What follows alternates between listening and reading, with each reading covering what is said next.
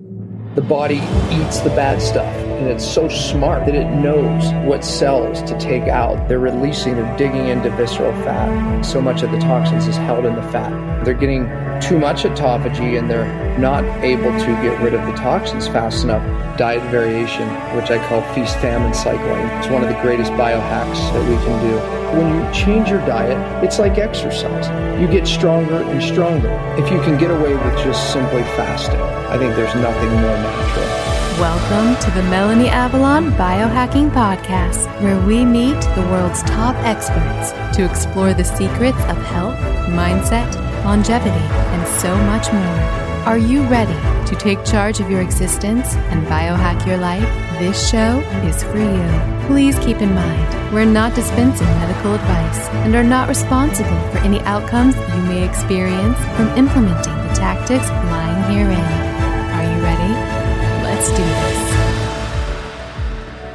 Welcome back to the Melanie Avalon Biohacking Podcast.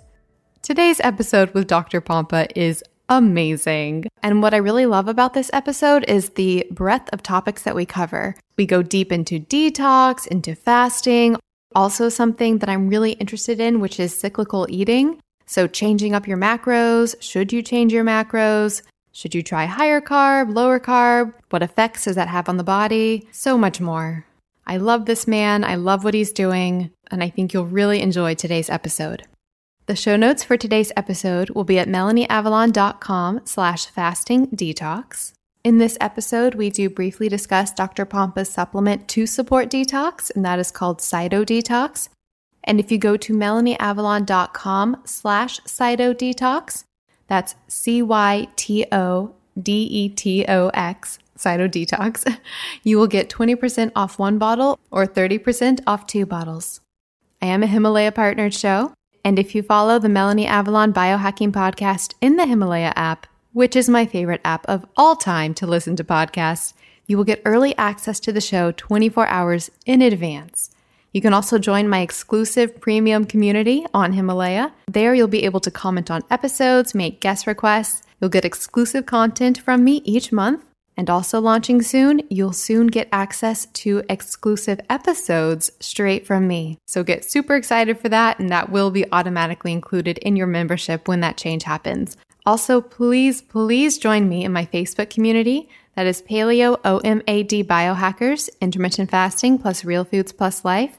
It's an amazing, wonderful community to talk about all things fasting, detox, biohacking, really, honestly, anything you want to talk about. You can talk about the weather if you want. and now I'm just thinking about all the things I could talk about the weather. See, that's how I am with tangents. Okay. but anyway, please do join me there. All right, so without further ado, please enjoy this interview with Dr. Daniel Pompa. Hi, friends. So I am thrilled to be here today with Dr. Daniel Pompa. Guys, this is somebody I've been following his work for so long. He is one of the go to experts on fasting, on detoxification, on the ketogenic diet, on cyclical eating. There are so many topics that I'm really, really excited to get into here. I think everybody's going to learn a lot but a little bit about Dr. Pompa. Like I said, he's a go-to expert on the topics that I just discussed. He's trained as a chiropractor, but has really become an authority on health and wellness, especially after having overcome his own illnesses, his own neurotoxic illness. So I'm sure we will get into that in detail. You might be familiar with Dr. Pompa if you are a podcast listener, because he also hosts the Cellular Healing TV podcast and also Health Hunters radio show. And he also has a fantastic book on fasting, which which I just learned you're having a new version coming out soon. So we can definitely put a link in the show notes to that for listeners. But thank you, Dr. Pompa, so much for being here. I love these topics. I'm glad to be here. So, I thought to start things off, would you like to tell listeners just a little bit about your personal health history and what led you to where you are today, why you're so interested in fasting and detox and all those things? Yeah. From pain to purpose. All these topics, I didn't choose it. They chose me. You know, I mean, I'm sure so many people in our space, you know, have a story why they get so passionate about things. But yeah, you know, I mean, I was just going along life at such a high level. I mean, I had a very successful, thriving practice helping people. I was in the best shape of my life, honestly. I was racing bikes at the time at the expert level, had two young kids, great wife, all good until it started like that. I mean, just like so many people listening to this, just kept escalating from fatigue to being allergic to everything I ate, couldn't figure it out, to anxiety, panic attacks, insomnia, thyroid issues, my hair falling out, skinny fat, adrenal issues to the point where I couldn't even watch a movie with the kids. I literally remember going into a movie and having to keep leaving because the excitement of a kids movie and the loudness of it was just too much for me and my wife would be moving hangers back and forth and the sound would drive me nuts.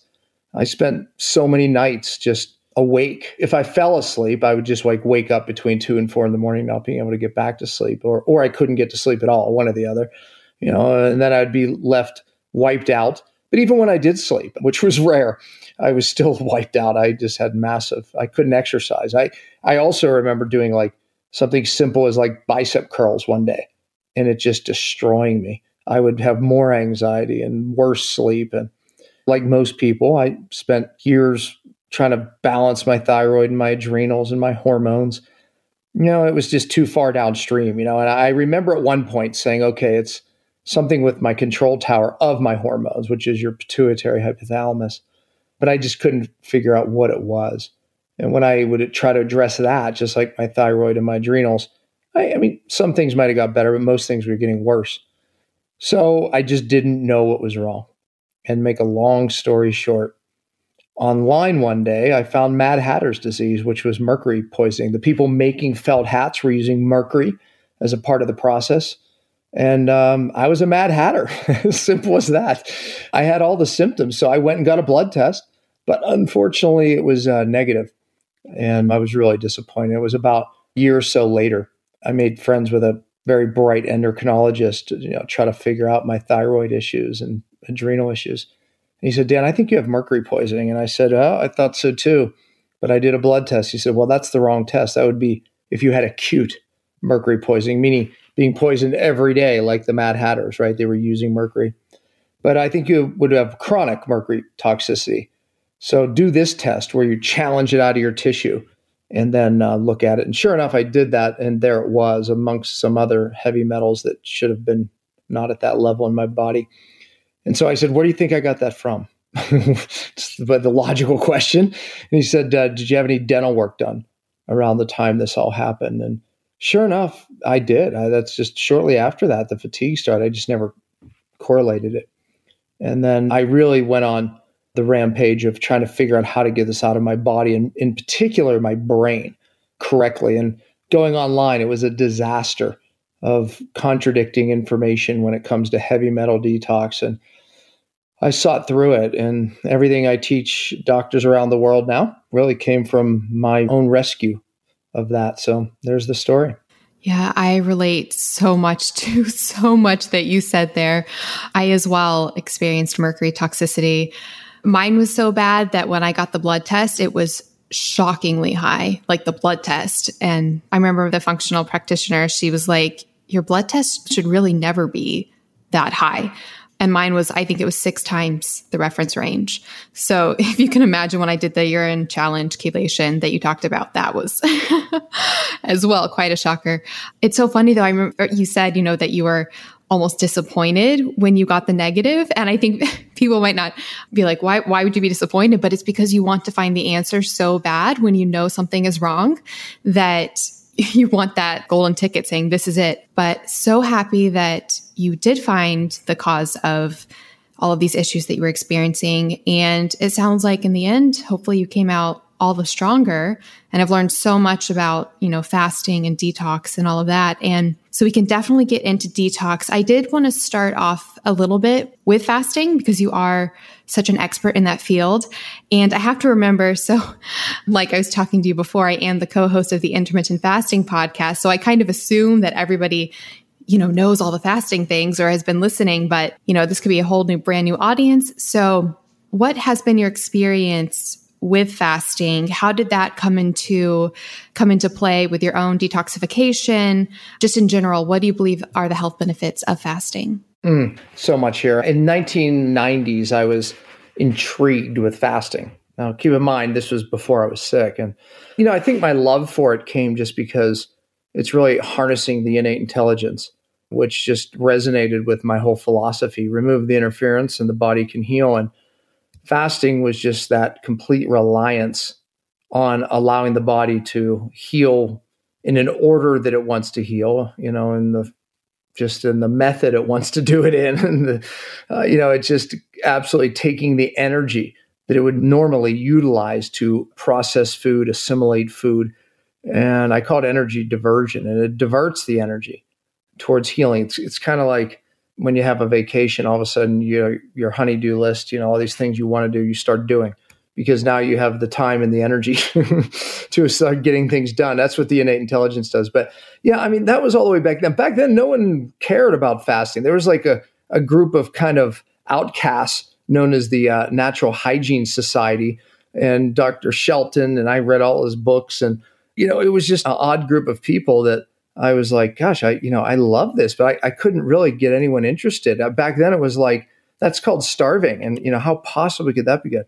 you know now I, I, think there's a greater understanding for it even with some new science and breakthrough but you know i mean there's a difference so we kind of have to break this down into two categories the daily intermittent fasting where you know we're fasting for a window of 15 24 hours who knows that has certain benefits but then there's block fasts or extended fasts where you're fasting for a few days at a time and there's really long fasts and there's five day fasts which is probably what i train docs the most on, which have different benefits than fasting every day, right? So when you look at the benefits of fasting, I think there's a crossover in fasting for 15 hours, 24 hours, and fasting for five days, meaning that you get this autophagy that I'm sure you've talked so much about. It's a boring subject for your listeners, but the body eats the bad stuff and it's so smart that it knows exactly what cells to take out that are living too long called senescent cells. And then it's so smart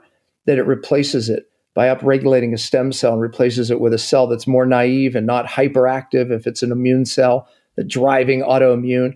That's one of the reasons why fasting, in particular longer fast, works so well for food sensitivities, allergies, hyperimmunity, autoimmune, because it really gets rid of these hyperactive cells, immune cells and replaces them with more naive cells. And, and, more recent science shows that. But I've utilized this fasting for years with really the only understanding I had from a scientific standpoint was just, hey, you rely on the innate intelligence, it knows what to do. And people back then would say, oh, but it lowers your immune system because they would see this big drop in white blood cells, right, on, on blood tests. And I would say, yeah, but I don't know. It seems like it downregulates autoimmune and upregulates good immunity especially over a few months after a fast, now we know that that drop in white blood cells is the autophagy, you know, getting rid of those bad cells. Anyway, I mean, you know, so I think we kind of have to break it down into long fast, short fast, and then, you know, realizing that there is a crossover. But regardless, I believe that we need as humans to fast, and it's missing in our society because we have only an opportunity to feast. and without the opportunity to fast, we don't reset our bad genes that get turned on. We don't reset our microbiome, which is more benefits of fasting. There's so much there. I'm glad you brought up the senescent cells. I've been doing a lot of research on those recently and for listeners they're they're kind of scary. So they're basically in a way, they're like zombie cells. So they're cells that have stopped functioning correctly, but at the same time, they refuse to die. And so they're just there and then they send out inflammatory cytokines and can affect other cells. And they're really, really fascinating. And so it's so interesting that we can use fasting with this process of autophagy. And to clarify again for new listeners, that is basically where we are breaking down these old proteins that we can, you know, make such radical changes. Follow up question on that. So with autophagy and breaking down these old cells or these old immune cells, you're speaking about the difference between, you know, a short term, like daily intermittent fast versus a long fast. Do you think somebody practicing what may be more approachable and lifestyle suited, do you think somebody practicing a daily intermittent fast could, by doing enough of that, reach that point of autophagy to clear out things like senescent cells and old immune cells or do you think a longer fast is necessary for those type of changes no there hasn't been a study done on that but I, I, can tell you from the studies that i've read that you know, there is some autophagy even in a 15 hour fast. However, I can tell you clinically, when we deal with very sick people, challenging cases, that there are no doubt clinically is a much greater benefit from longer fasting. Now, with that said, you know, my book, Beyond Fasting, is really about how you bring someone up to a successful fast, meaning many just sick people just can't fast. We want to get them fat adapted first. We want to really prepare them for the fast to make it easier, of course, but also to get the results of maximum autophagy. And in my book, I talk about how to test to see when you're getting maximum autophagy and you know which is really critical and i can tell you this you know too just by that test and we look at basically ketone and glucose levels and when you hit a certain ratio then we're able to say, okay, wow, you know, you're you're at this max autophagy when your glucose and ketones, meaning your glucose should be dropping and your ketones rising. And when they hit a one to one ratio, we know you're starting to enter into this max autophagy. And when, when you say one to one ratio, if you take the, the number 80 as a glucose, divide it by 18, you end up with the European standard. And then you compare that to your normal, how we measure ketones, right, in millimolars. So you would say, okay, if my glucose after dividing it by 18 is 3.4, my ketones are 3.4. That's a one to one ratio. Who made that ratio popular is Thomas Seyfried. And I was in a mastermind with him and Joe Marcola and some others. And, you know, he was talking about watching tumors shrink as an indicator of autophagy and when it would stop as an indicator that you're moving out of autophagy and max autophagy. And I thought, well, why can't we use this for the average person? And sure enough, it, it works, right? In his study, they realized that when you hit this one to one ratio, we see tumors shrinking and we're keeping them in that autophagy enough to get rid of cancerous tumors. So, of course, the average person getting rid of bad cells and senescent cells, this applies. So, during a longer fast, we're able to hit that one to one ratio. Typically, it takes people about three days to hit. Now, if you really prepare yourself, and, and again, that's what I talk about in my book, you can literally hit that day one of a fast and start seeing max autophagy day one, right? So even when I daily intermittent fast, you know, I can get much greater results. But still, I go far beyond that one to one ratio when I fast because I'm very prepared for that fast. But to answer your question, I believe the longer fasts have greater autophagy and therefore greater stem cell and therefore greater benefits, more energy diversion, and all these benefits we see in fasting. But with that said, I intermittent fast. I do it every day, but I definitely at least four times a year I do longer fasts. That is fascinating. I actually was not aware of that ratio, so I just learned I just learned a lot there. Do you think for those who a longer fast either is not feasible from a willpower perspective, from, you know, an underweight perspective, from some other factor, what are your thoughts on could you hack it in a way with things like like the fasting mimicking diet for example or a ketogenic low protein diet in an intermittent fasting pattern? Do you think that would be a way to get the benefits of ex- of an extended fast? Absolutely. And you know for years i've used partial fasting. I learned it from a french gentleman Albert Mizar, and from other work, he realized that coming out of a pure water fast, putting people into a partial fast, you would get this autophagy going again. And some really sick people actually did better with partial fasting. So I used that as a tool years ago. And now with Valter Longo's work, and I, I've worked closely with his group there, partial fast, if you will, to use my language, is called the ProLon.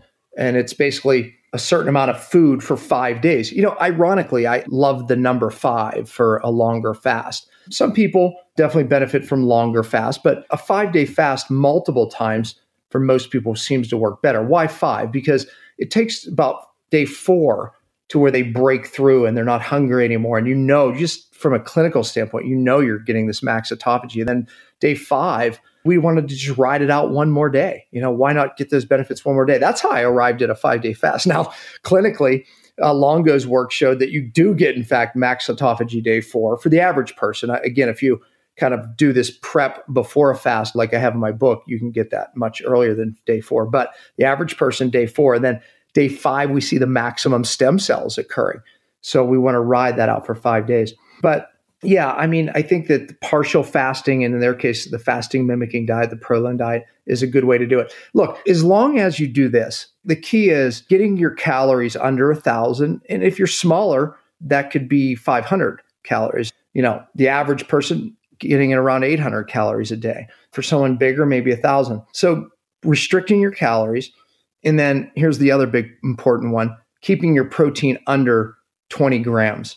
Because if you go above that, then you could knock yourself out of autophagy. So, you know, clinically, we've seen the same for many years. Albert, his percentages were very similar, and he and others have fasted thousands of people before there were studies done, if you will, and just knew too much protein knocks you out of autophagy. Too many calories knocks you out of autophagy. Your body size definitely determines, you know, what your caloric amount would be that would keep you in or out of autophagy. So, yes, partial fasting oftentimes is where we start.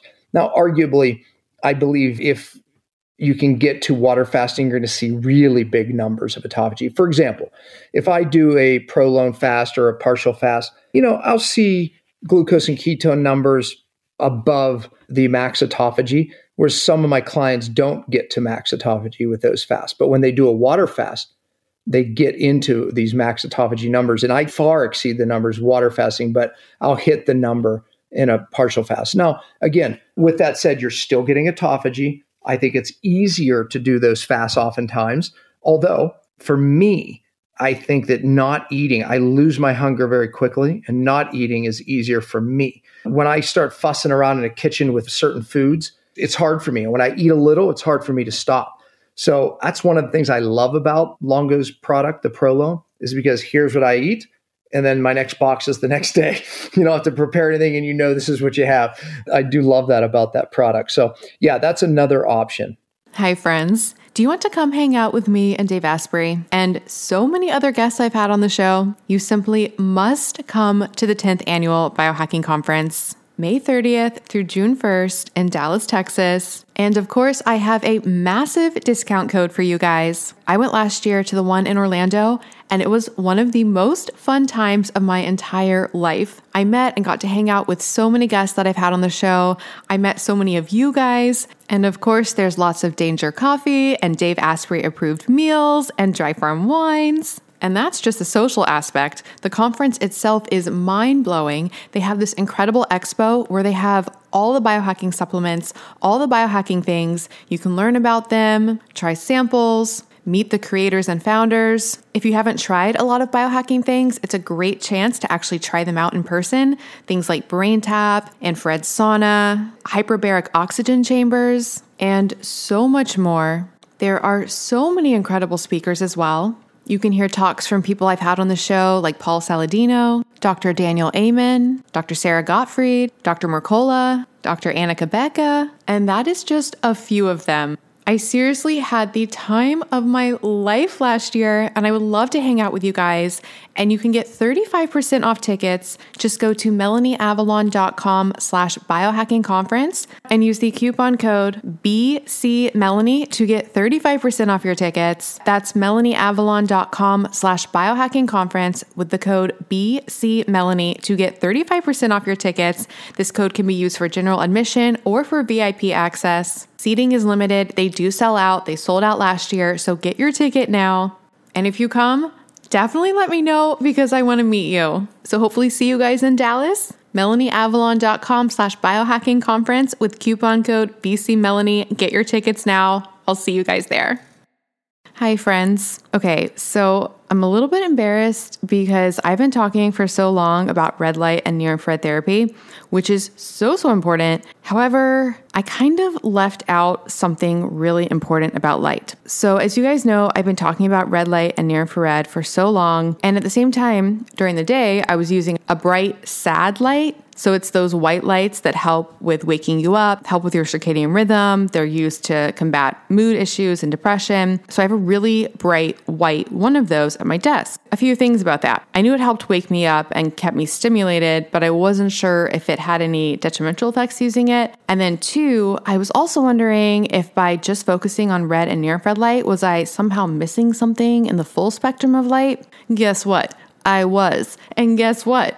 I found the solution. And guess what? I have a discount for you guys. So, the founder of a company called Solshine reached out to me and he was like, Do you know about the importance of full spectrum light? And I was like, You know what? I've been wondering about this for quite a while. Please educate me. Oh my goodness. This man blew my mind. I talk a lot about the problems of blue light. That said, we evolved in natural full spectrum sunlight that our genes are programmed to respond to. And today, we do not spend enough time in that light. A lot of us don't go outside, and we're overexposed to blue light. It's a problem. And then to make things even more problematic, the common sad lights that I was talking about that are bright white, they actually do not contain the full spectrum light. They filter out certain wavelengths and they're high in blue light. So just like I thought, it was not doing my health many services. There is only one company I have found, or I guess that found me, that makes a full spectrum white light device. So the Sol light systems include the fullest spectrum of visible and invisible near infrared light with traces of UV light. Yep, that's right, because you need all of that as well. Don't worry, it's not an exuberant amount that's going to cause a problem. It's just a tiny little dose that your body actually needs. You can use these lights to fix your circadian rhythm and properly stimulate your brain's suprachiasmatic nucleus, or SCN, in a way that it was supposed to be stimulated. It's kind of like the natural spectral diet. Because, yes, you may be suffering from malillumination. Did you know that your entire bloodstream actually filters through your eyes in a relatively short amount of time, that's the only way your blood is exposed to the outside world. So when we expose our eyes to this light, it actually can have beneficial effects on our blood. That is crazy. It helps with skin, with mood. This is the light that I wasn't thinking about that we need. I love Solshine's light therapy devices. I do use it in combination with my red and near infrared light devices as well so that I can fully bathe my body in the best light that is so helpful for my sleep, for my stress, for my metabolism, for my immunity, for my health, so many things. They have so many different device options. They have one that I love that kind of looks like a Joovv, and I sit it on my desk, and it has options for the full spectrum light, which is that bright white light, as well as a near infrared option. So, what I do is I do a session of the full spectrum light in the morning, and then I run the near infrared to help counteract the negative blue light around me. They also have stands with bulbs that you can get. I've been using some of those on my plants. I am just so grateful that Ken at Solshine found me because I was missing out on such a key aspect of light and I had no idea. And you can get 10% off at melanieavalon.com slash solshine. That's S-O-L-S-H-I-N-E with the code Melanie Avalon. So melanieavalon.com slash solshine, S-O-L-S-H-I-N-E, with the code Melanie Avalon for 10% off. It's really helped my mood, my energy, my sleep, so many things. I think you guys will love it. So again, go to melanieavalon.com slash solshine, S-O-L-S-H-I-N-E, and use the coupon code Melanie Avalon to get 10% off site wide. And we'll put all this information in the show notes. I am the exact same way with the eating. it's much easier for me. I'm an all or none extremist with the caveat of I think I could be an extremist if it were laid out, like you said, with that Prolon. Also, for listeners, we did have Valter Longo on the intermittent fasting podcast. So I'll put a link there to that episode if you'd like to learn more about his work because he has a lot of really, really fascinating work. You know, I like love him and his work, but you know, I mean, you have the intermittent fasting thing. I mean, he is he believes you should eat every 12 hours, right? I don't agree with him respectfully. I believe that that is true perhaps for the average person who's not fat adapted, right? I mean, there's a lot of factors around that. And you know, and he talks poorly water fasting is, you know, dangerous and this that for years. Now again, with that said, certain medications you should do a supervised fast. You have to be careful with medications on any fast for that matter. So there's always cautions. But clinically, I speak, and I can tell you that thank God we have all the types of fasting because depending on where you are at certain times, certain fasts are better for other people. And water fasting, partial fasting, myself and the doctors I train would tell you we need all of those tools, and there's great benefits to all of them, but there's not one I'm not promoting just water fasting. I don't think you should be promoting just this fasting. I think we need all these tools. Yes, thank you so much for saying that. I agree completely because actually, when we had him on the podcast. I mean, I'm I'm so grateful for his work because I think there is so much to learn from it as far as like you said with, you know, autophagy and just he's done so much work and there really is a lot there and we've learned a lot. When we brought him on the intermittent fasting podcast though, it definitely sparked a lot of controversy because of what you're saying with his thoughts on fasting. But the way I see it, I'm on the same page as you. I think that, you know, we can always be learning and there's so many different approaches that work for different people. And I'm just always looking to learn and finding what best benefits me and I think benefits the individual. Speaking of, I did want to clarify a little bit for listeners because we kind of jumped in really quickly into the extended fasting. A lot of people do practice, you know, the daily intermittent fasting. And I just wanted to clarify that in that sort of situation, you're not going to be limiting your protein intake and things like that. So coming to the daily intermittent fasting. So Dr. Pompa, how, how do you practice it? What does that look like in your life? Yeah. I mean, look, when we look at healthy people, they get up in the morning and because of the dawn effect, meaning your body pushes out glucose, your glucose is highest first thing in the morning. Cortisol goes up, glucose goes up. I mean, it doesn't go up to abnormal readings, but it will be your typically your highest level fasting, meaning that, you know, when you eat, of course, it goes up much higher. But it's normal for glucose to go up because what is it doing? It's providing you with energy that you need. And therefore, you don't have hunger your glucose goes up and you know your body has all the energy it needs. So when you look at most very healthy countries they, they typically wake up and they don't eat. So i always tell people to pick an eating window when you're intermittent fasting that works for you your schedule. I mean arguably eating too late at night is not good especially for those looking to lose weight or diabetics. So maybe your eating window can be a little earlier. But you know i don't complicate that. I say pick a window that works for you and then I have a way of testing to see even if your fasting window, if you will, the amount of hours your fasting even works for you. I have a way to test to see if your coffee works in your fasting window.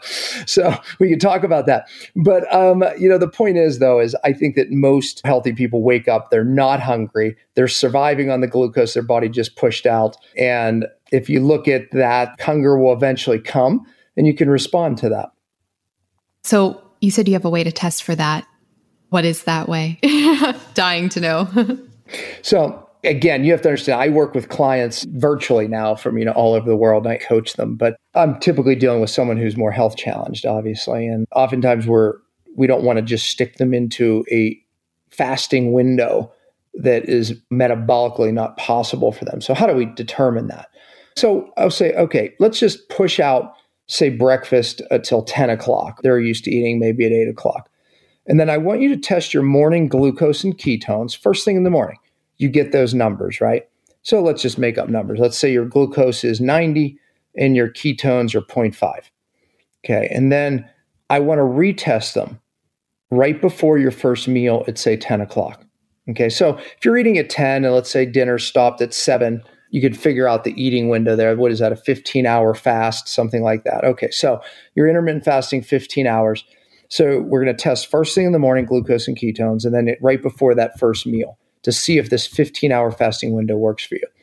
And if your glucose drops down and your ketones trends up, then it's working. And then we can keep pushing that window. But if we start to see a rise in glucose, in glucose not trending down, this is now, there's factors. If you exercise, you're going to throw this off. So you have to do it on a day you don't exercise. If you eat, obviously you're going to throw it off. So we have to, you know, not do that. So let's say we push it out to one o'clock in the afternoon. You would take your morning glucose and ketones and then test it again at one o'clock in the afternoon. So watching the glucose trend down and ketones trend up, we're watching the body basically sacrifice glucose for fat and make more ketones. And that means, okay, great we're heading in the correct autophagy direction. And again, it's not perfect, but it sure does work on average. So I tell people to get three or four days of doing that and we can kind of get an average. And by the way, we do the same for does your coffee work in that fasting window? And again, Thomas Seyfried, I have to give him credit for this because when they were working with cancer patients and watching tumors shrink or not, they realized when some people drank coffee or black tea, caffeine, whatever it was, they would notice that it would stop the autophagy. And so they would either switch what they were drinking or take it away completely and it would kick back in. And how did they know? Test their glucose. So I was like, oh my gosh, this is the perfect test for the average person for their coffee. So what we do is we take our morning glucose, and then 30 minutes after the coffee, the way you drink it, whether it's fat, no fat, black, who knows, then you 30 minutes after your coffee, you test your glucose again. If it rises up every time after more than five, then you got to switch either the way you're drinking your coffee or what you're drinking, period. Because if glucose rises, we know that it breaks you out of that autophagy. Can I ask you a quick question about that? So, what would be the mechanism of glucose raising stopping autophagy, which is related to protein intake? Yeah. Well, no, but see, it will, the body, it's energy, right? So the body, from an energy standpoint, will stop looking for its other energy. Think about why does a body go into autophagy during a fast? Because it needs energy. It needs some protein, yes, of course, right? It needs amino acids, but what does it also need? It also needs energy. So, you know, it's going to reach into autophagy for energy. So, therefore, if you're giving it glucose, too much glucose, it'll back off that autophagy. And that's why Seyfried would see the tumors stop shrinking with the glucose rise, is because it's backing off the energy it's reaching for. I mean, arguably, the body will reach for energy first, and then it will reach for protein for repair. So, that glucose that rises during the fasting, I mean, presumably, is that coming from gluconeogenesis in the liver? Yes, could be. Right. It could be that. It could be gluconeogenesis for some muscle breakdown, protein breakdown. Who knows? You know, I mean, but yes, most likely, I would say your body's going, okay, look, I'm not yet efficient enough to break your fat down. I'm going to keep pushing out glucose and a form of gluconeogenesis from the liver. Gotcha in general with your patients and coffee because i know people have so many we get probably on the intermittent fasting podcast the biggest question we get is coffee we get so many questions about coffee in general have you seen a trend with people responding negatively or positively to coffee while fasting so so at my seminars I have Health Centers of the Future as my seminars. And, you know, we get probably three, 400 doctors at each seminar. My next one's in Newport Beach, by the way. I don't know when this is airing, but November 14 through the 17th. And anyway, so for fun, we've done this probably the last four years, maybe longer. We have everybody test their morning glucose and ketones. And then we have some people doing the coffee test where they do their glucose 30 minutes later. And then we have a show of hands right? How many people? It was like every year I've done it, it's like 50 50. You know, it just seems like so many people, it's like it's half and half where coffee actually, you know, doesn't affect it. Some people it helps and some people it doesn't. Then we did fat no fat. And it was across the board there too. Sometimes if you're doing fat, it could be raising glucose and you go black. Some people black fat helps. So it's it's so different for everyone that ultimately the message is test. No, that is so funny. And I'm, I'm actually glad you brought up the fat. So, things that we're having during the fast. So, what are your thoughts on supplementing, for example, like MCT oil during the fast for ketones? Or, yeah, what, what are your thoughts on that? I think if you can get away with just simply fasting, I think there's nothing more natural than just allowing and teaching your body to feed from its own fat right? I mean, you know, arguably MCT oil helps you burn fat, right? But it's still an energy source. Scientists that I've spoke to about this feel that no, no matter what, it will take away from some of the autophagy. I think that some people struggle with appetite and different things, and I think it could be an adjunct for some people for different reasons. So I'm not against it. But again, I would test. You know, what does that MTC oil do to your blood sugar 30 minutes later? I don't know. Test it. But as a whole, I would say try to just fast if you can. I mean, again, I, I like that warm thing in the morning, whether it be coffee or tea. So I think that's a very natural thing, but test just to see if it's, uh, as long as your glucose isn't rising consistently. Yeah, I'm definitely a big proponent of, we like to call it clean fasting. So water, black coffee, if that floats your boat and works for you, Otherwise, you know, like you said, I love what you said about, you know, the body will naturally instigate these healing processes if we just take away all of the things stopping that. One more quick supplement question, then we can move on to some other topics. How do you feel though? There is one supplement I found pretty beneficial during fasting, and that is taking proteolytic enzymes and specifically serrapeptase. Do you think those would catalyze the fast or have you ever experimented with those? Well, I think that it wouldn't interfere. They're enzymes right? So I would have no problem with somebody doing it. And I think that it would help some people. Some people, it may be a wash, but I would say there's no harm in trying. You know, some of my are really toxic people. They struggle. I mean, even intermittent fasting, they definitely struggle long fasting. We use some binders. There's one Cytodetox, there's another one called Bind. And they're able to fast as long as you're binding up the toxins because a lot of people, due to autophagy, oftentimes, they're releasing, they're digging into visceral fat. So much of the toxins is held in the fat. And they have problems because of the toxin release. By taking these binders, they're able to get much greater results from their fast and frankly feel better. Recently, I was at a, a hospital. My son broke his back, long story, but we were there for a re x ray. And this woman was literally talking about Jason Fung. My wife was like, Oh, you know, this is my husband, Dr. Pompa. Anyway, the conversation went crazy from there. And uh, very knowledgeable ladies that I spoke to, very knowledgeable. And the one said, Well, you know, I had lost probably 40 pounds fasting, and that's why I love fasting. However, it stopped, and I'm now not able to lose weight, and I'm actually gaining weight back. Why is that? And I said, Oh, the answer is simple. I see this all the time. It's because now you're digging into your visceral fat and you're releasing so many toxins, and that's creating basically hormone resistance because the receptors to the hormones that really that's the key to staying lean and using fat as energy it's blunting those receptors. So you're not hearing your hormones. So now you have a hormone problem. That's why you're gaining weight again. She's like oh my god that's exactly what's happening to me. So you know i mean when you do fasting the detox my cellular detox really plays into the second part of this biohack that's so important. You know it's like because we live in such a neurotoxic society today and you know we're exposed to so many different types of neurotoxins you have to address that I am so glad you brought that up and we are on the same page because that's exactly where I was heading. Because so for me, when I started intermittent fasting, it was actually, I know a lot of people do struggle at the beginning with becoming quote fat adapted or struggle with hunger at the beginning. For me, I came from a low carb type approach and it was actually pretty effortless from day one. And I did it for, I mean, years and never had a problem with hunger. I can say that honestly, like it was never an issue. I never struggled with fasting until I did get that mercury toxicity, which I mean, it seems hard that because I got, I got it from fish.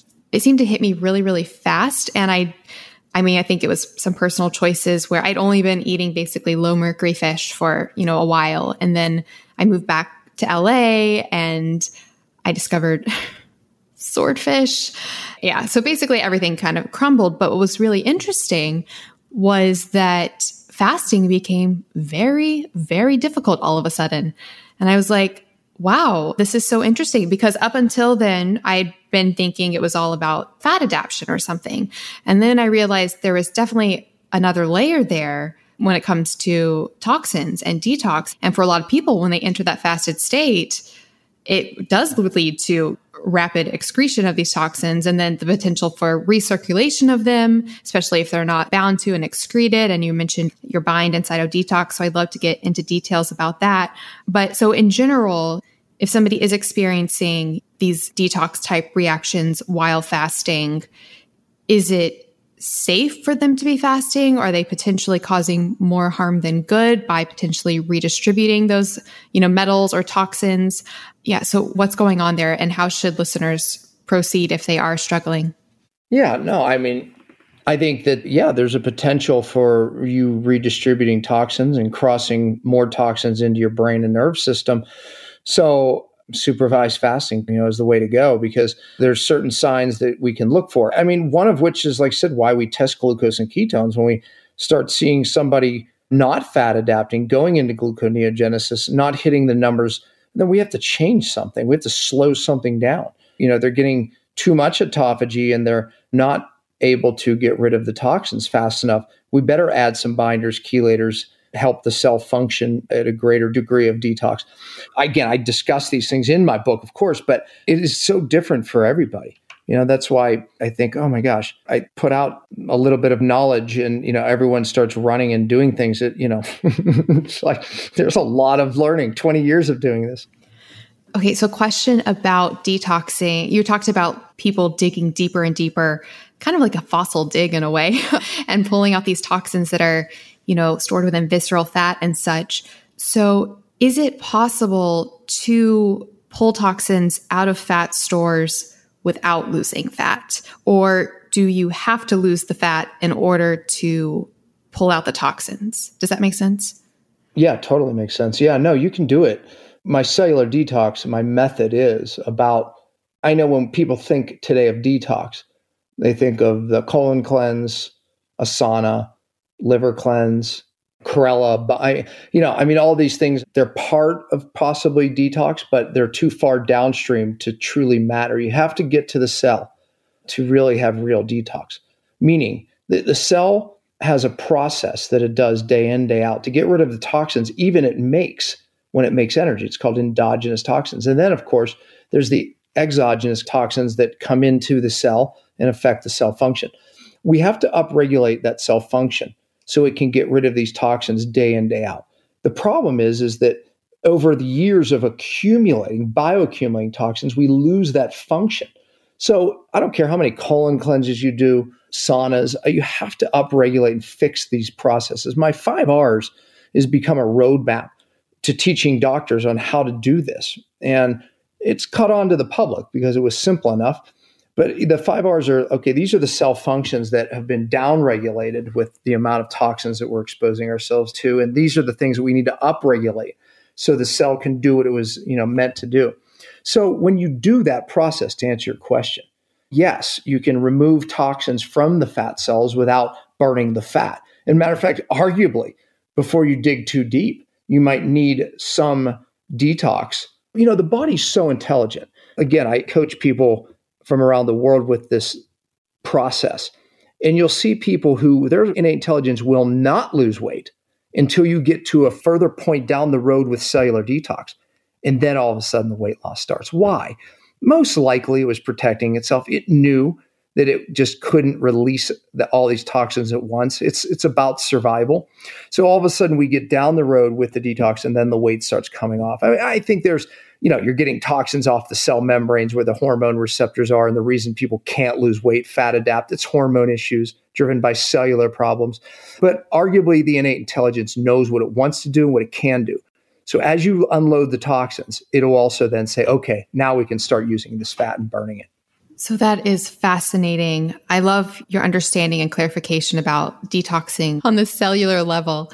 So cytodetox and bind those products that you've formulated for detox so how do they work specifically what type of ingredients do they contain and how how do they address this issue of actually detoxing from the cell compared to just i guess from like in general yeah, you know, and I, I want to be clear. I, am not here to sell product, and nor do I think it's as simple as buying a product, right? I, I mean, I I teach a process to doctors when I take a client on, I, I teach them what I teach my doctors. You know, this is a process so you can learn to do detox so you have this art the rest of your life. And, and arguably it's different for everybody. The chelators that they use, the amount of time on them, off. Real detox, you have to cycle on, off, but that's different for everybody. The binders and the chelators, the amounts, the doses, we kind of discover that as we go. But to answer your question, cytodetox, it was an evolution of creating this tool with very bright scientists. You see so many of these uh, zeolite products on the market. Most of them, actually, everyone we've tested have been contaminated because they're such good binders, these particles that come from volcanic soil. But the problem is, is that people take them and they actually introduce more toxins into their system. So we developed a patented process of cleaning it so we're left with a real binder. The other problem is they're so big, the particles, we couldn't really get them across the gut. And the products that were doing this, like hydrolyzed formulas where they make them small, we were testing the particles and they were too destroyed or bastardized to actually bind. So the challenge was keeping them with the integrity to bind and cleaning them and bringing them across the gut to the cell. Over the years, we've done that. As a matter of fact, the cytodetox that's on the market now has very small particles that have the ability to cross into those cell membranes, which is critical, and into the cell. And then it has bigger particles that stay outside the cell and prevent the redistribution of toxins from going across to the brain, et cetera. And it, it's a liposome technology that was able to get it past the gut, but breaking them into the size particles You know, that was some brilliant people that helped with that process. And I'm the, the practitioner going, this is what we need. we need different size particles because we need some that go in the cell. But when we experimented with a product that just had these small particles enter the cell, people would get too many symptoms. We knew we needed a particle that was a bigger to stay outside to prevent this redistribution. And then years ago, I took a process of upregulating cell function. And then we realized that many of the toxins would make their way to first the liver, where it binds to bile. And then bile is dumped in the gut to digest fat. But here's the problem the toxins bind to the bile. The bile is designed to be reabsorbed back to the liver and the, and the lower small intestine. Well, guess what it brings with it? The toxins, and that's called auto intoxication. So, developed bind over the years to just sit in the gut as a catcher's mitt. And there's four different types of binders there because there's so many different types of toxins. That's why. And it sits there, doesn't leave the gut, and it grabs the toxins and pulls it out so you don't auto intoxicate. So we use cytodetox as a vehicle to make sure the toxins come from the cell out of the body. And we use bind to make sure they don't get reabsorbed into the bile, into the liver, and back into the body. So, you know, those two products I would say are at the heart of what we do, but we support the cell membrane, we support the mitochondria, we support methylation, you know, and those are a lot of those cell functions that are critical to upregulate. Otherwise, you're not going to get well. Yes. So for listeners in the show notes, I will put links to both Cytodetox and Bind. And I believe we're going to be offering a discount to listeners. So I will find out what that is with your team and I will provide that information as well. Okay. I have a few follow up questions that I'm really glad you, you brought these topics up. So speaking about just detoxing in general and like the role of bile, I have had so many questions about bile and I have done so much research and nobody has been able to answer. So I've been actually dying to ask you these questions because we do know that bile is really important. You know, it has by itself, it has like an antimicrobial effect. I believe you correct me on anything that I'm wrong about. And then it does play a really important part in, you know, breaking down fats and in the detoxification process. But then, like you were saying, it can also, from what I've been seeing, lead to further toxicity issues if it's not properly excreted. So, questions about bile. I've heard or read that. So, is it recycled? Like, do we only have a certain amount of it and then it's like recycled, or do we create new bile?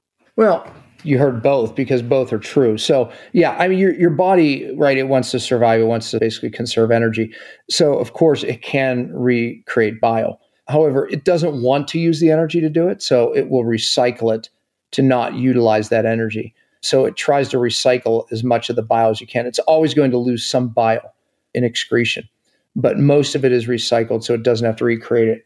But it, oftentimes, part of the healing is we want the body to recreate it because there's something called hepatic, meaning liver, biliary, meaning bile, sludge, meaning toxic bile sludge.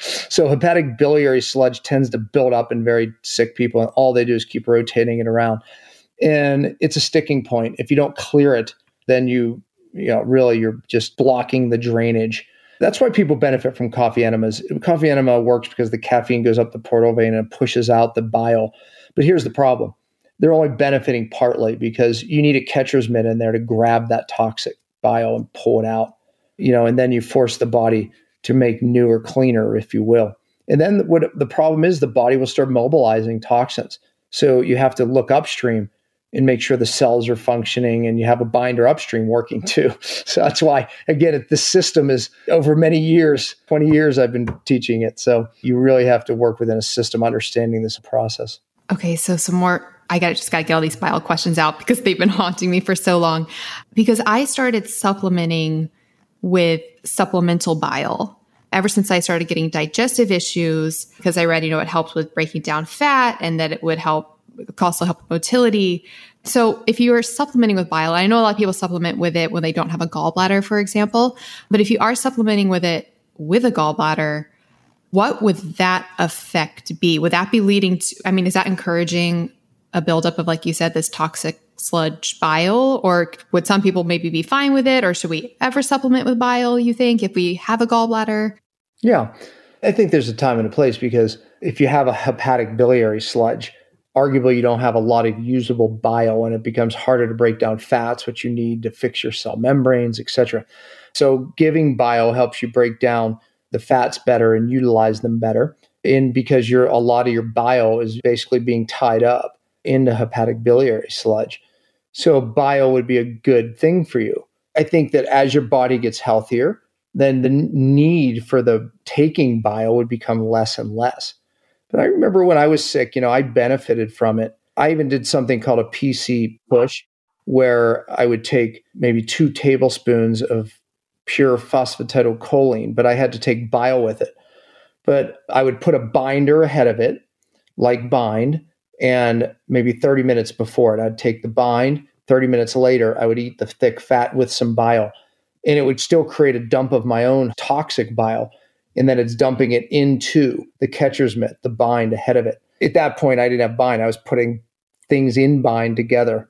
so, you know, anyways, it's there's a certain carbon from Holland that has a really in studies, it's the only carbon that actually can bind this biocomplex you know, it's a Norit type of carbon, super clean, but really super activated type of carbon.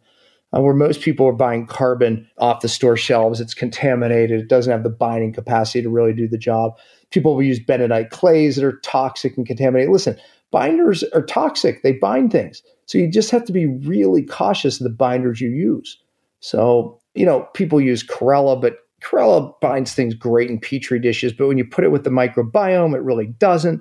So there's a lot of bad information out there about binders, but getting that biocomplex moving, even now, I will will have people do a coffee enema. But if you don't take the bind 30 minutes before it, you're going to redistribute a lot of the toxins that you push out from the coffee enema. That's so interesting. You take so you take the binder before the coffee enema. That's fascinating. 30 minutes. You want it sitting in there ahead of it so it dumps it into it. Okay. That is so good to know. And then so funny you brought up chlorella. I can't even tell you how many how many scientific journal articles I read about it because I was so on the fence about whether it would help or hurt. For me, I think it really exacerbated my symptoms, so I, I stopped with it.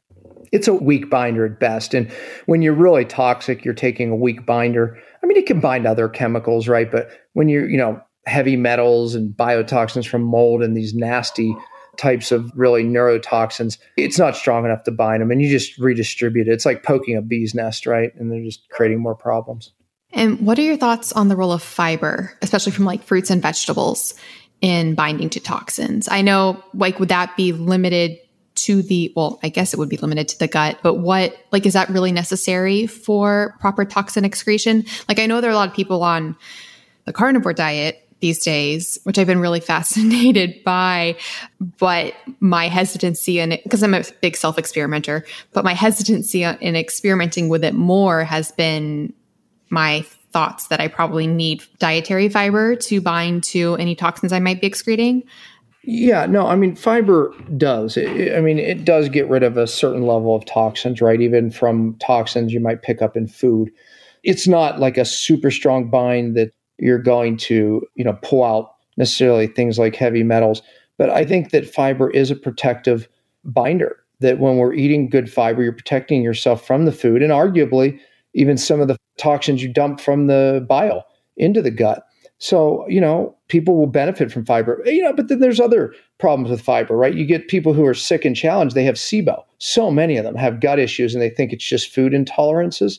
You know, 90% of irritable bowel is SIBO. That's small intestinal bacteria overgrowth. I had it, struggled with it, you know, and these guys feed from fiber, even healthy fibers in the small intestine. So people listening will go, gosh, I wish I could eat all those fibers. They kill me, right? I mean, so you may have SIBO right? So you have to be careful with certain fibers with certain people. But I like fiber for those who can do fiber. Oh, yes, SIBO. I'm actually having Dr. Pimentel on the podcast soon, and I'm going because I personally had SIBO as well. So I have so many SIBO questions. Definitely understand that. Yeah, I mean, so, so many people have it and they think it's just food intolerances and it's SIBO and the bloating, and oh, it's so hard. So much of it's linked to hidden infections in the mouth, whether it be cavitations where you've got wisdom teeth extracted, they healed over, root canals. So, yes. I just realized like I just started learning about that and I like I got my wisdom teeth out 2012 and I've actually had residual jaw pain and TMJ since then and I recently so interesting that you brought that up have been hearing about people who have basically they could get a chronic infection from that that TMJ, which kind of like lives in their jaw and then is feeding into their their mouth. I think it's really not appreciated how much that can affect things like our mouth. yeah, it's estimated that 85% of chronic unexplainable diseases, illnesses are created from the mouth. I can tell you this, you know, dealing with really sick and challenged people, get a cone beam. That's C O N E B E A M. It's a 3D x ray, and it's not a panoramic x ray. You cannot see these hidden infections on a plain film x ray. You need a cone beam. And then you need someone who's trained in reading them for cavitation, right? So, twofold there. And I can tell you, you know, we're my doctor group that I train, uh, we would all agree that this is probably one of the biggest issues that we see. Here's the fun part when you find these things and you deal with them, people oftentimes they leave the dentist and life changes immediately. I had a guy 21 years of chronic pain, liver pain, 21 years. This guy had the money to go to the best in the world on the allopathic side, gave up on that, went to the best in the world on the functional medicine side, gave up on that. Somehow he came to me, and I was stunned that no one really addressed the heavy metals in his brain, which was driving so much of his hormone imbalance, but no one ever did a cone beam on him. We did a cone beam, three big cavitations. He texted me on the way out of the dentist's office saying, Is it possible that my pain could be gone and how long could it last or is it going to last? And I said, I don't know. We'll see. It's never come back. He left the office out of the dental chair. I, have had this happen so many times, and he never had pain again. so I, these infections drive so much autoimmune, so many gut problems that will never never heal.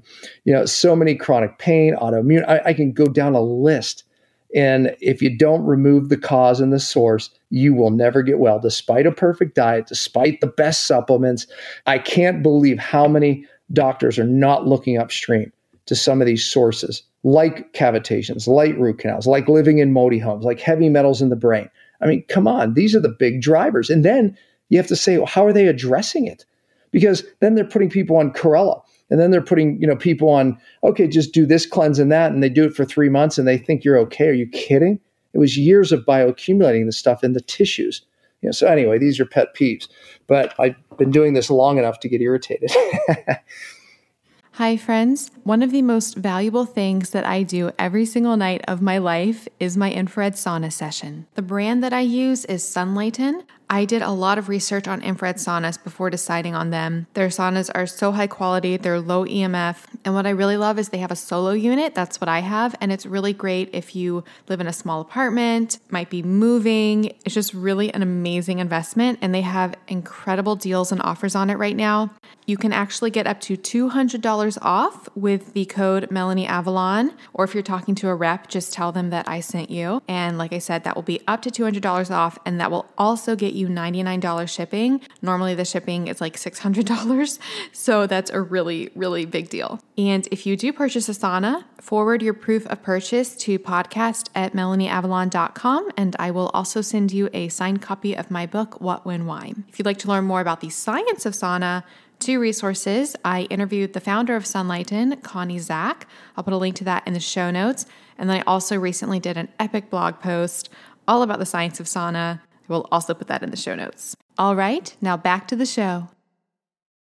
Hi, friends. An incredible fasting aid is coffee. Yes, I am all about the coffee. I am a huge fan of its health benefits as well as how it can support your fast and really help with energy and fat burning. And I have a big announcement. The brand of coffee that I have been drinking for an entire decade now, I am no longer drinking. There's some drama, there's some science, and I'm about to tell you how to get a discount on my new favorite coffee. So, I've been drinking the coffee formerly known as Dave Asprey's Bulletproof Coffee for literally a decade. I do not drink it now, so this is not a Bulletproof Coffee commercial, but I started drinking it because I so trusted Dave and his obsession in creating mold free coffee. Because moldy coffee beans is a huge problem, and a lot of people can get health issues, brain fog, and crash after coffee because of the mold contamination contamination. Dave has been talking about this for so long, so I really trusted him and I would drink bulletproof coffee, which I absolutely loved and loved that it was mold free. Then there was some drama.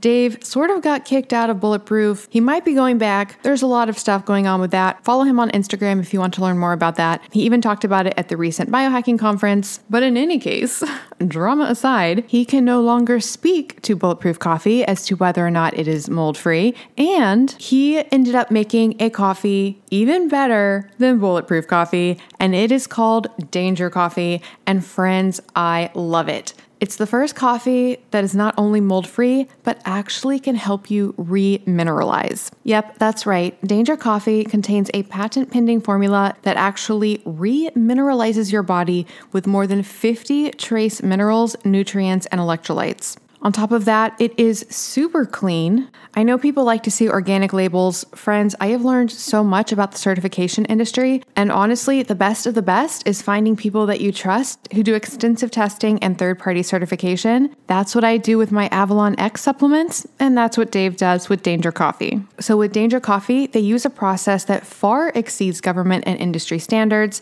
and it is third party lab tested, so you can rest assured it is free of mold toxins. As for the flavor, Dave selected these hand picked farm direct beans for their quality, their superb flavor, and their elevated performance. I love the taste of it. It's much richer and more nuanced than bulletproof coffee. It's honestly one of the best coffees I've ever tasted, and it's so exciting to know that when I'm drinking it, I'm actually helping to remineralize my body. So that's right, if you want your coffee to contain antioxidants, anti inflammatories, micronutrients, and help optimize your fasting, you want Danger Coffee. And of course, I have a discount for you guys. You can go to melanieavalon.com slash danger coffee and use the coupon code MelanieAvalon to get 10% off. Again, that is melanieavalon.com slash danger coffee with the coupon code MelanieAvalon for 10% off. This is my favorite coffee. Like I said, it takes some really good coffee and convincing biohacking health reasons to break me from my 10 year decade bulletproof coffee habit.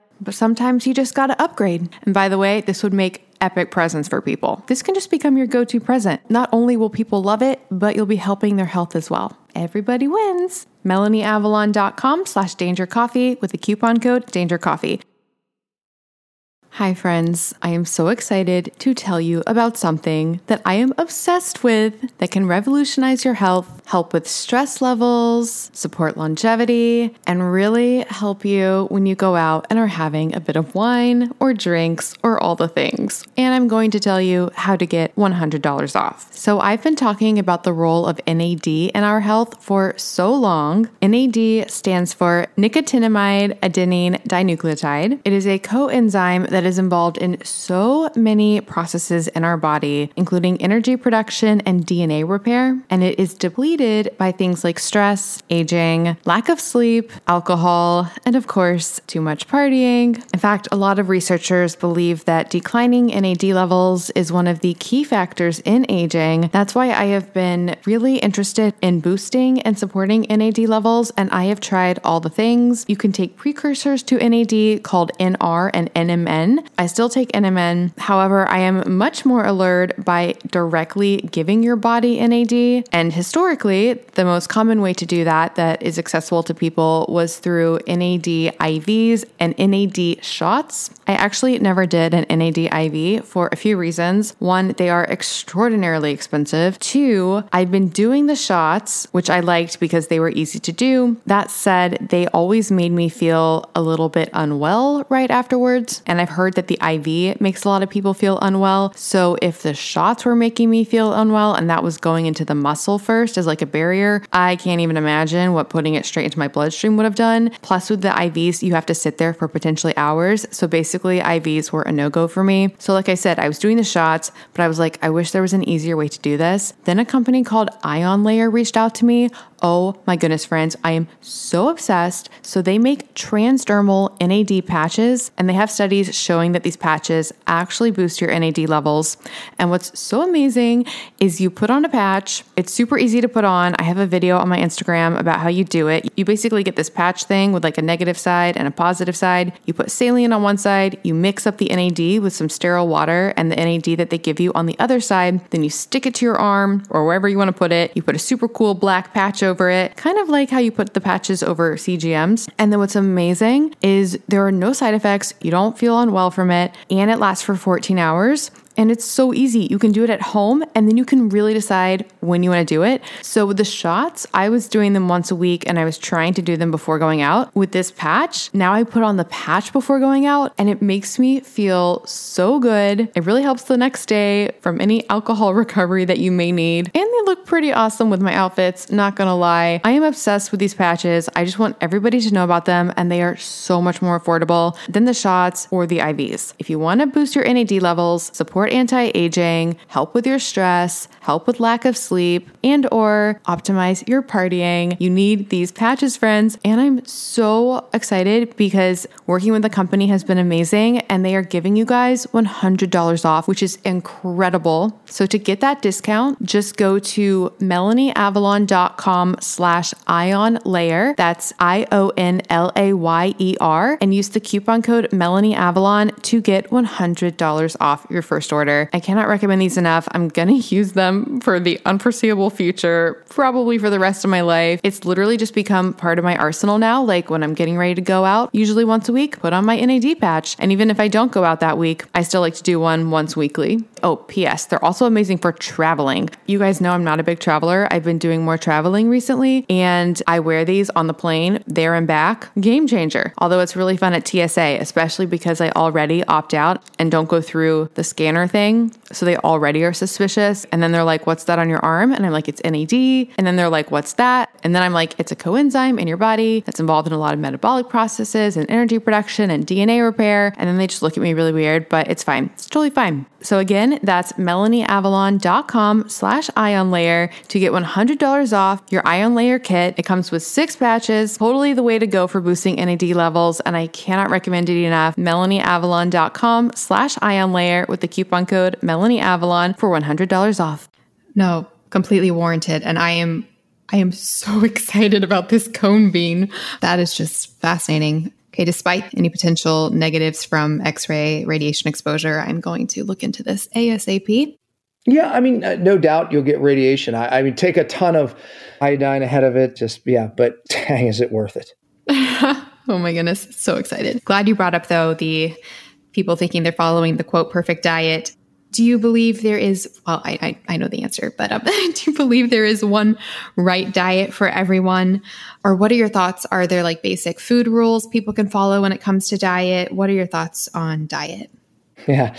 Yeah you know there's a two chapters in my book on diet variation which i call feast famine cycling because arguably it's one of the greatest biohacks that we can do is change our diet believe it or not. So you have people in the camps keto paleo, vegan, vegetarian, carnivore. It's going to keep switching around and around. And, and, you know, people end up in those camps because arguably, hey, I went vegetarian or vegan and it changed my life. I felt so much better. But if they stay on that diet, they'll end up sick from other problems. And likewise, paleo, right? High protein for too long is damaging right longo talks about it. however short term i believe it's actually healing you know so the point is is when we look at the science. It doesn't hold up on holding, staying on one diet always. Today, we have the ability to stay on the same eight foods, 10 foods, same diet all the time. However, back in the day, ancient cultures, they were always forced to change their diet. I don't care what climate you were from, but it was environmental changes, foods, animals moving in and out, climate changes. I mean, you name it, forced people to change their diet, which we know now is it forces an adaptation. When the body adapts or wants to survive, basically it will adapt. And through that adaptation, you get stronger if you adapt, right? So when you change your diet, it's like exercise. You get stronger and stronger. And that's why, by the way, if you go into the gym and you did the same exercise every time you went to the gym, you would no longer have results. Maybe in a month, maybe two, it would start to actually get worse. No different with diet. So you change your diet just like you do an exercise routine. All of a sudden, you start getting results again. We know now that your microbiome resets when you change your diet. We know that you get a hormone optimization when you change your diet. So all of these things, your cells get more sensitive. You reset your DNA. Every ancient culture was forced to do it. So, what we do with our very sick and challenged people is we constantly rotate diets seasonally. We even do it monthly, where we'll mimic feast famine. We'll do five days of higher healthy carbs. Then we'll do five days of partial fasting. So, monthly is a strategy. And, ladies, if you want to break through weight loss resistance, hormone problems, eating high healthy carbs five days before your cycle is magic because you need higher glucose and insulin levels during that time to make certain hormone conversions. That's why you get cravings during that time. The body knows what it's doing. And then we even bring it down to weekly variations, where one or two days a week we throw in either high protein or high carbs. Matter of fact, that variation of high protein days, high carb days, it's again, it's another biohack to fire the fat burning machine back up and get somebody utilizing fat. I talk all about it in my book. Yeah, I love that so much. That was something I wanted to really pick your brain on was this idea of diet variation and forced adaptation, like you call it. Okay, so you've got, you said like the seasonal variation, a monthly variation, and then like the weekly variation. So seasonally, I guess in the broader picture, would that look like eating with the seasons? So like, you know, higher carbs, probably lower fat during the summer and then more ketogenic or, you know, higher fat, lower carb during the winter. Is that in general yeah, I think that's a very intelligent way of doing it. And our microbiome changes per season based on where the sun is, literally. And I mean, that's amazing. I mean, the Earth's microbiome changes, right? You know, leaves change, colors, etc., fall off, start again. So when we're doing these seasonal changes, there's an argument for that. However, I can tell you just clinically that any change seems to work. Whether you change your diet every month, every two months, you know, once you become really fat adapted, I oftentimes with my travel change my diet every couple weeks. I mean, moving in and out of different diets. The change, no matter what, like exercise, seems to be the magic because it drives a hormone optimization. Why? Because the body's trying to adapt. So, would it be important given that idea that any change, you know, can create a beneficial effect, is it important though that somebody is before doing that quote metabolically flexible so that they are able to switch between burning you know functioning and creating energy from the different lower carb versus higher carb or could anybody switch it up? Yeah. I mean I, I, think seasonal changes everyone benefits from but i mean to your point though in my book you know we fat adapt people first and then we start varying the diet. I think there is a greater adaptation hormone optimization that occurs with that. But again, I, I think some of these just seasonal changes, changing what we eat, there's still a benefit. And do you know, as far as our cells generating energy from, for example, fats and ketones versus glucose, do you know the timeline of like, or how easily that can switch back and forth once somebody is metabolically flexible? I guess where I'm coming from with this question is sometimes I will get into a groove that is feeling really good for me. You know, maybe it's lower carb. And then, oh, in case you're wondering, I follow like a, a paleo type approach. So I eat, you know, all whole foods. It's very, very much in line with what you discuss in your book, which for listeners, there will be a link to that in the show notes. So sometimes I will get, you know, into a groove that I'm feeling really good with, lower carb. And then I'll want to switch things up, bring higher carb. But I have this, I always wonder if in doing so, is it making my cells lose some of their metabolic potential when it comes to burning fats and ketones and then I need to like relearn or reset or do you think the cells maintain this inherent flexibility and switching back and forth between burning the different things? Yeah, totally. I, actually, it's the opposite, meaning the more you do this, the faster your body can shift back and forth. You know, Mark Sisson and I in our space, it's called metabolic flexibility to put a name on it, right? And basically means the healthier you are, the faster you can shift gears. Sugar burner, fat burner. Your body needs sugar, it'll burn sugar. If you have carbs, it'll burn the carbs. If you're not eating at all, it'll immediately start burning fat, right? So it has the ability, healthy people, to shift back and forth like a kid, right? Kids can just burn up the sugar, and if they're not eating, they'll burn up all their fat. I mean, that's a healthy human. So part of this variation strategy is to get people to break through and become more metabolically flexible. So the more we start doing feast famine, feast famine, the better they get at it. The cells get used to doing it. Follow up question on that. You were speaking like on a weekly basis of having, you know, these higher protein, lower carb days, and then these. Yeah, higher carb or higher protein days. Higher carb or higher protein. So is that a consistent in that, or are you lower fat on the higher carb days? Yeah. So I lean more towards low carb for me genetically. However, I know that when I was low carb all the time, I started getting skinny fat where I was literally dropping my carbs down to 10 grams a day or less. And I was going, what the heck is going on? I was getting weaker in the gym, so I was losing muscle, and my belly fat was getting more. And I was very frustrated. And Then I, I just started doing research, finding low carb diets can cause insulin resistance, which I found out was actually true, but it's not insulin resistance like the disease state. It's insulin resistance because the body goes into a survival mode, meaning it says, okay, I've been doing this fat burning for so long. This is my only survival fuel. So I'm going to start storing more of it in case, because all the body wants to do is survive. So in case we run out, I want to have this fuel that, you know, I'm only using now. The example is this. If, if you're in the a cabin in the middle of Alaska, right? It's like, and you have a wood stack that will last you the winter. And this winter is super hard and long. And you realize, okay, I'm going through my wood too fast. Are you going to burn more or less? To survive, you're going to burn less and less wood to the point where you're okay with it being you know 55 degrees in your cabin burning less wood. Why? Just to survive. Well that's what your body does with its fat stores if that's the same as uh, looking at it like the wood pile. So your body wants to burn less just in case it needs it. So you start storing the fat. How does it do that?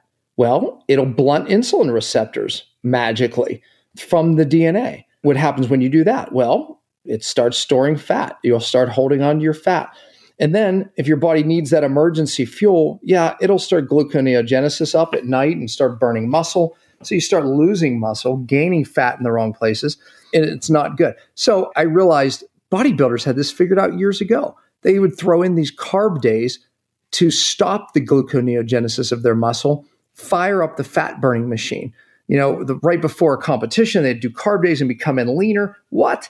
How is that possible? because you remind the body it's not starving and then it'll start burning fat again.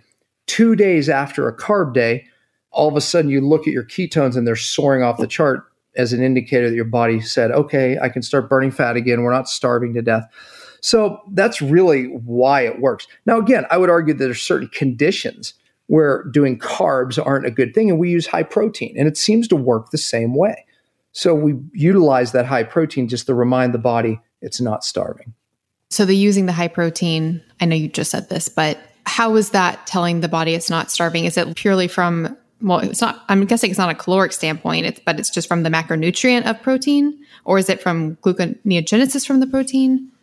Yeah, I, I, think that arguably anything could be used that stimulates mTOR. Okay, if I don't want to get too far here, but we have two pathways that are like opposite of each other. We have autophagy, which we spoke about. That's the fasting state where your body will use its own cells, bad cells.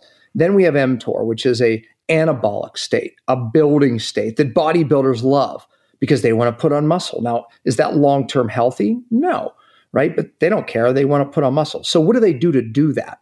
They eat extra protein, they eat extra calories, and they eat extra carbs. All of those things work to push them into this mTOR state. So, you had Valter Longo on. He no doubt hates mTOR. And I argue with that group that mTOR is actually good in the short term. When you bodybuilders take steroids, they go crazy mTOR. And when they first get on steroids, they go, my joints feel better, right? Well, then in the long run, it doesn't work for them. I mean, I, it ages them in the long run. But a short term burst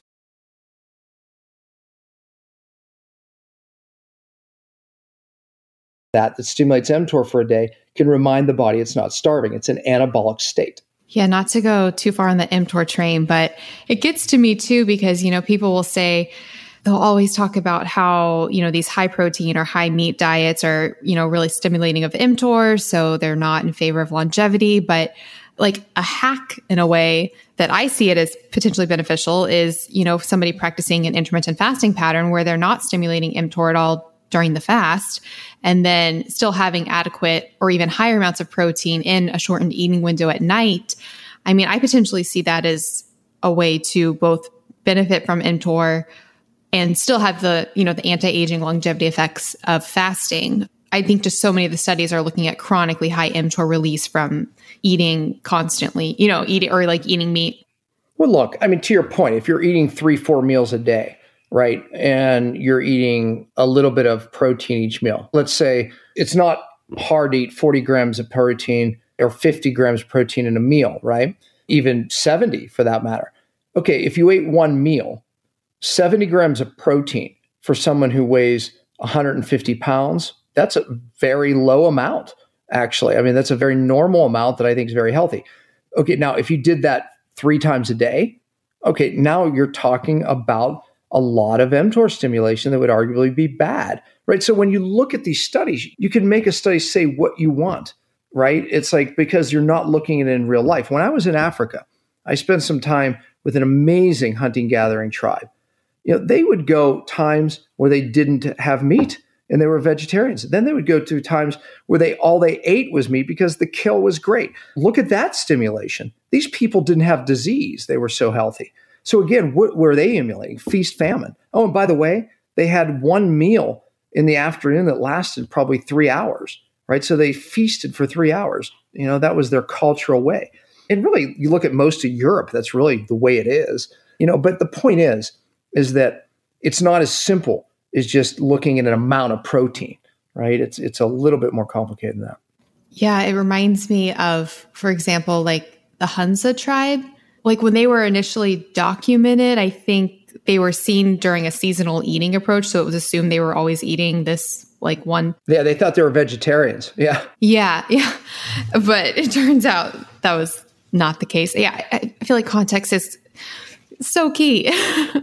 Yeah, when, when, they would when they would visit them in the winter, all they ate was like fat, dairy, and meat. You know, it's like what? And then in the spring, it's known as fasting spring in that culture. Where They they would go for a week of not eating while they were transitioning, right? It's which arguably could be why they lived so long healthy. But yeah, there you go. Even like um, the Inuit, for example, which we often use as the prime example of ketogenic diets. I could be incorrect on this, but I, I believe I read something about them having actually a genetic, some sort of genetic tendency where they actually don't enter ketosis. Have you heard this? Have you read about this? No, no, I haven't. But you know, those people when they had carbs, they went after them. Boy, I'll tell you that. You know, so. yeah, and something about how they burn fat. I think Chris Masterjohn had a really fascinating video on it, which I'll find it and put it in the link, a link to it in the show notes. But it's just really interesting because we use them. I mean, they do follow in general a very low carb, super, super low carb diet, but we use them as an example for the ketogenic diet when if they do have the genetic tendency where they're actually not easily entering ketosis. That's fascinating. so there's just so many factors. One really super random question, and I don't want to monopolize all of your time here, but I love that you brought up in your the fast your fasting book that you're talking about eating according to, for example, like Leviticus and how they define foods as clean and unclean. I'm actually really fascinated by that. Do you know if there's like a, a reason for why certain foods are considered in the Bible as clean or unclean from a health perspective? Like now, like do we know more now scientifically why that might be? Yeah, there was there's been some studies. I think one was at John Hopkins and they looked at the foods that were considered unclean and they test them and realize that they were foods that held toxins. I mean, just look at it logically, right? We know that eating carnivores, we just don't do that. Why? Because they have such a short digestive tract and the meat is very toxic. So we don't do that, right? Uh, well, that's an unclean meat. And it said don't eat roadkill, basically. it doesn't say that, but basically don't eat an animal that was already dead. Why? Because we know that toxins are already in the meat. You know, when we look at that time, God gave the Israelites very strict rules around it. And again, then it was more for spiritual reasons, so they thought. But really, it was also for health reasons. You know, the rules apply even to this day. And even the commands about hand washing, etc. You know, when we look at those meats, pork was on the unclean list. Pigs eat their own waste, right? I mean, it's like they're they're very uncleanly animals. So back then, pigs actually were a lot. They transmitted a lot of disease in their flesh. Today, we raise pigs safer, so arguably it's not as bad.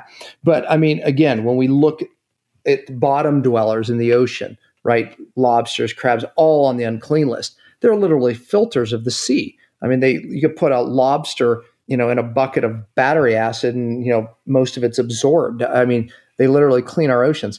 You know, there's truth to the fact that there's unclean and clean meats to this day. And for the most part, a little bit of the unclean meat, yeah, your body will deal with it. But eating a lot of it is unclean. You won't be hurt from a spiritual perspective. From a physical one, it may affect you, though. Do you know if it's true? I've read that pigs don't sweat, and so they also maintain more toxins in their in their flesh. Is that? Yeah, yeah, exactly. I, I, think it is. Yes, that's true. And I think no matter what, pig is going to have a little a higher toxic flesh than say a cow.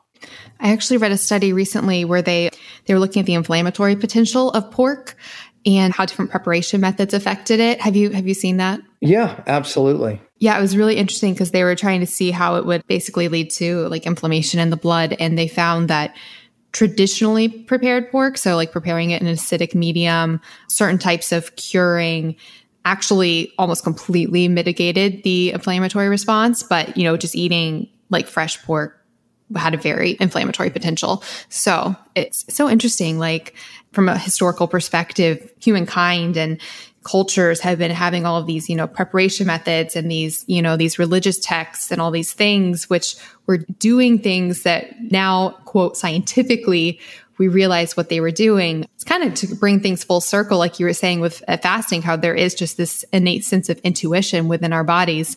I think there was just an intuition to everything. And it's so inspiring to now understand more and more the why behind things. Yeah, you know, I mean, even just to leave it on this note, animals instinctively fast when they're sick, when they're injured.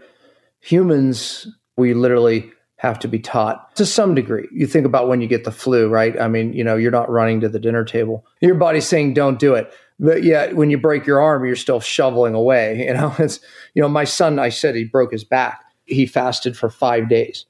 And at the hospital, they were trying to make him eat, and he wasn't. He wasn't hungry. He was listening to his body, frankly. You know, he was like, it's the last thing I want to do. But he also knew because he's been educated around fasting. He's 21 years old. He jumped off a cliff to go to the water but he didn't see an outcliff about 50 feet down and he hit. He should have died and he should have been paralyzed, but he was neither, thank God. But he did have a fracture that he should have been paralyzed. Praise God, it moved in the right direction, not into his court. However, they said he would be in bed 12 to 15 weeks. Two weeks later, he was walking and he was off Oxycontin, which they wanted him to do this anterior surgery that was nasty. And he'd had hardware in his spine his whole life. And he opted out and I, you know, I, I said, give me 24 hours to do some homework here. And needless to say, we sided on the side of not doing it, which the doctors were like, well, two and a half weeks, we'll take an x ray just to see if it's holding. And I doubt it. Daniel is his name. He said, you know, Daniel, I wouldn't get your hopes up. Well, they did the x ray and he was stunned that not only held this like nasty kink that was in there was like already coming out. So here we are, eight weeks out, and he's walking around, working out in the gym. you know, but the point is, is he fasted for five days, and then we went mTOR. We feasted. You know, he ate high protein and all these, you know, stimulated mTOR. So feast famine was part of his recovery. Wow, that is really powerful. Brings me to two final questions. The second, the runner-up question is: On that note, do you think anybody can heal given the right the right circumstances and environment and everything that we've discussed. Yeah, look, you remove the interference. The innate intelligence knows what to do. Right now, that interference may be physical, emotional, chemical, but remove them all. And typically, it's a combination of all of those that fill up our stress bucket that one day overflows and the symptoms began. That's what happened to me. You know, you empty it out, magic happens, right? The body can heal. I believe everyone can. It's so wonderful.